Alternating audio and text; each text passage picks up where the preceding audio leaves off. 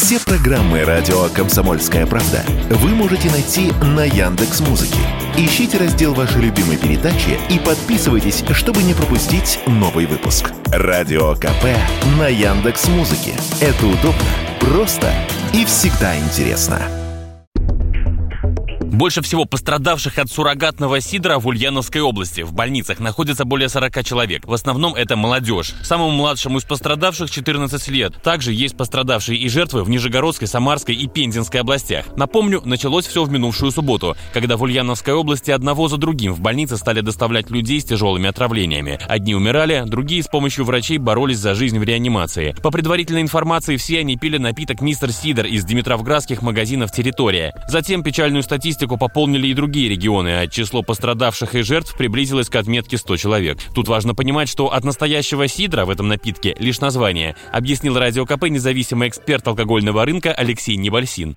Речь не идет о сидре. Мы обладаем точной информацией. Отравились люди, если действительно они отравились, напитком пивным, который назвали мистер Сидр. Вот отсюда и идет везде полоскание этого категории. Сидром, который сделан добросовестным предпринимателем, никогда люди не, от, не отравятся. Это напиток брожения, сделанный из концентрата сока восстановленного, липа, либо из сока прямого отжима. Напитки пивные. Этот производитель известен как известный производитель псевдопивных напитков, то бишь по факту слабоалкогольных коктейлей – которые сделаны с э, применением этилового, а в данном случае всего скорее метилового спирта, которым, собственно, и отравились люди.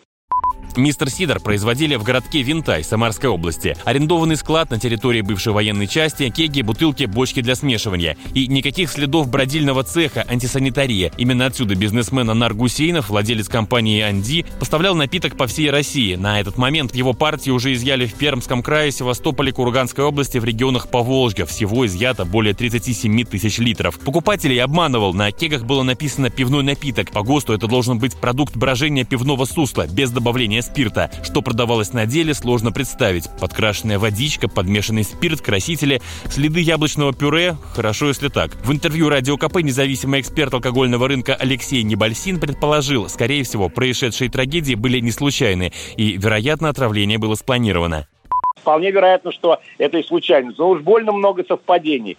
Буквально две недели назад депутаты вышли с инициативой вернуть проверки пивную отрасль. Так, так как на сегодняшний день у государства исключительно рискоориентированный подход при э, проверок, мы обосновали, что до сих пор не было ни одного отравления и причинения жизни э, и здоровью граждан пивоварной продукции, включая сидр, кстати. И вот, пожалуйста, как специально, ну так просто, ну, ну не может быть такого. Тут же вот случилось отравление с летальным исходом.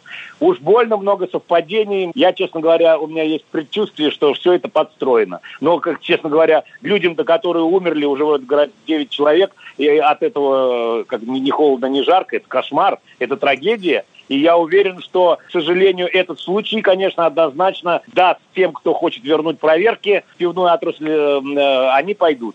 Тем временем владельца компании-производителя «Мистера Сидра» арестовали на два месяца. Василий Кондрашов, Радио КП.